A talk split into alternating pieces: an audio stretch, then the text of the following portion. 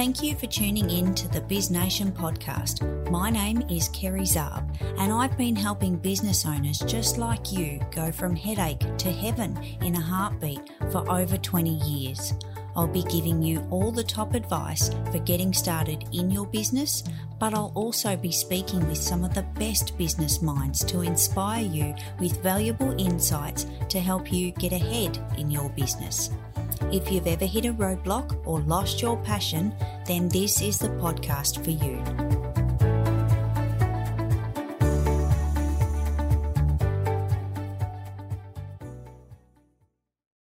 Welcome to the Biz Nation podcast. I'm Kerry and this is episode 58. It's great to be back again with another solo episode. Good morning, good afternoon, or good evening. These episodes are especially designed for you, the business owner. And today I want to talk about being the leader, being the business owner. Small businesses these days are very different to years ago. The boss was feared, employees would leave as they felt undermined and so inferior within a business. It was often dreaded to go have to go to work and absenteeism was common. Small businesses have come a long way. Employers need to focus on the new vision, the new business culture, and this starts at the top. Leading by example has become more common in business, showing your employees that you are prepared to roll up your sleeves and get the job done. Show them that you can work beside them and lend a hand when the chips are down. This could be cleaning, this could be answering the phone, it could be making a client a cup of coffee, whatever it takes. In the past, this was unheard of. It was the junior that swept the floor and cleaned the windows. And I remember the apprentice hairdresser swept all day after the qualified professionals, including the head stylist. And then they progressed to doing shampoos and assisting with foils. And apprenticeships, you know, they were four years. And in the first two years, they really didn't get any experience other than cleaning and, and being a lackey. This then resulted in becoming more and more common for apprentices not to finish their trade and actually be unqualified and not lead to the career and the opportunity. They got turned off. They didn't want to be involved anymore because of the way that they were treated. These days, schools are often rushing students through with some kind of service kind of apprenticeship, you know, these these money making businesses in the education department to get these people through but all I see is a revenue stream. There's no team, there's no hands on sometimes in some of these corporations that are claiming to be giving education. For those that still hire apprentices, good on you, embracing our youth with careers and purpose. For the employee, it's that hit a pot of gold, that rare opportunity to become qualified from a real tradesperson and be mentored every step of the way. And it doesn't matter what industry this is, we can embrace those that have no or limited skills. The right opportunity for the right person will reward your business tenfold. Employing older staff that come with life experience and great work ethics can assist a small business in meeting its targets. You can't go past the right employee with the right work ethic. And this ranges from the older ones that have that experience to the younger ones that want to be given a go. So if you have them, you need to cherish them.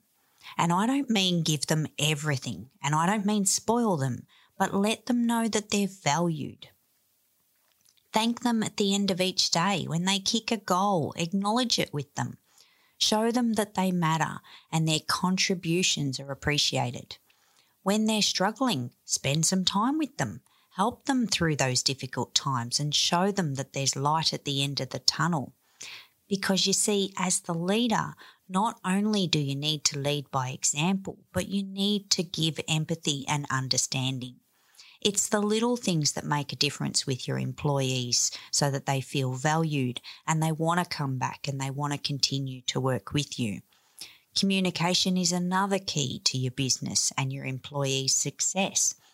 Being open and honest about things such as finances, peaks and troughs in the industry, keep them informed with the industry movements, both the good and the bad. Keep them involved and interested. And of course, this doesn't work in every circumstance. And sometimes things need to happen behind the scenes that we don't share with our staff. Serious matters that come and go and may make them feel threatened or insecure. And the last thing that you want is to have your employees jumping ship when times are tough. You know that it's only temporary, you know it's not going to last, but they may not see that message. So we can't be the storm cloud of negativity. We've got to remain positive for our team and let them understand that some things come and go. But if you know that it's quite serious and it can come across to them in a negative way, don't share that information. Hold that back from them, but certainly be open and honest. If things do come about that you do share with them, show them that there's a plan. Show them that you're making headway and, you know, making sure that they do feel secure in the business and their livelihood. Rallying together and getting their input can also help during hard times. Don't miss those opportunities that your employees might have an idea or a strategy. Let them have a voice, have a meeting, let them bring their ideas to the table. You'll be amazed at what some of your employees can actually do and help and assist in tough times in business. By including them in your business gives them the higher purpose. They get that feeling of inclusion and that sense of ownership and that they want to help and they want to help the business help you and the business. Depending on the business and the team, celebrating together can form stronger relationships. Little things like a morning tea or something for someone's birthday, the occasional lunch outing, or going out for dinner and not to mention the end of year Christmas party. This is pretty well a must. The end of year celebration before taking leave is a great one. It's recognition of the year's achievements, but also getting together to set new goals and targets and regularly catching up in team meetings is another important aspect of being the leader. Some businesses do this weekly fortnightly, you can stretch it out to monthly, some will do it per quarter.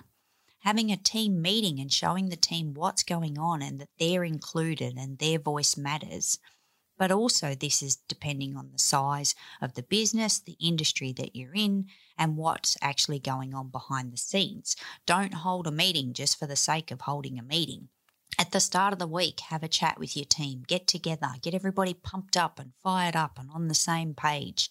Be honest, be open, be realistic, set some goals, some targets for that week, and forget the hierarchy. Ensure above all else you have a united team. Yes, you're the boss. They won't forget this. But if you have good working relationships with your team, the hierarchy becomes a holacracy with all team members side by side to reach those common goals together. Now, I'm not saying throw out the org chart. These documents need to exist. Sometimes, depending on the size of the organisation, it's a really good document to have. But it probably belongs in the archive files. It's not read out loud, it's not referred to, it's not shoved in people's faces. It sits in the background, it's part of the business and the plans that really don't need to always be present. So, with all of that said, who gets the blame when things go wrong? Well, that's part of the point. It's not about pointing the finger. With united teams, employees, more like family, it's it's about everyone admitting that there's shortcomings, everyone working together for the solutions and finding, you know, how do we fix this? How do we work together? What happened? Where did it go wrong? And now, how do we fix it together? And having each other's back. You know, working as part of a team is so important to be in, ensuring that you're part of the team. As the leader, you are still one of the team members. Sometimes when we hire staff, we need to think about how they're going to fit in with that team culture and how they're going to fit in with us as a leader. But also considering that, you know, you might have particular members of your team and how they're going to engage with another team member all of this needs to be considered around your team, but at the same time, remembering that you're the leader and also part of the team. So you need to remember, as the leader, even if it's just of one other person, every move, every act, reaction, every decision that you make impacts that relationship, and you've got the power to make it a great one. Thanks for tuning in to today's episode. I look forward to chatting to you next time.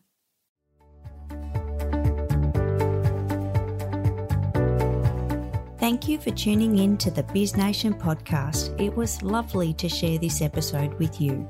Remember to subscribe to catch all future episodes, and I'd also very much love it if you'd leave me a rating or a review. Until next time, remember that you can also go from headache to heaven in a heartbeat.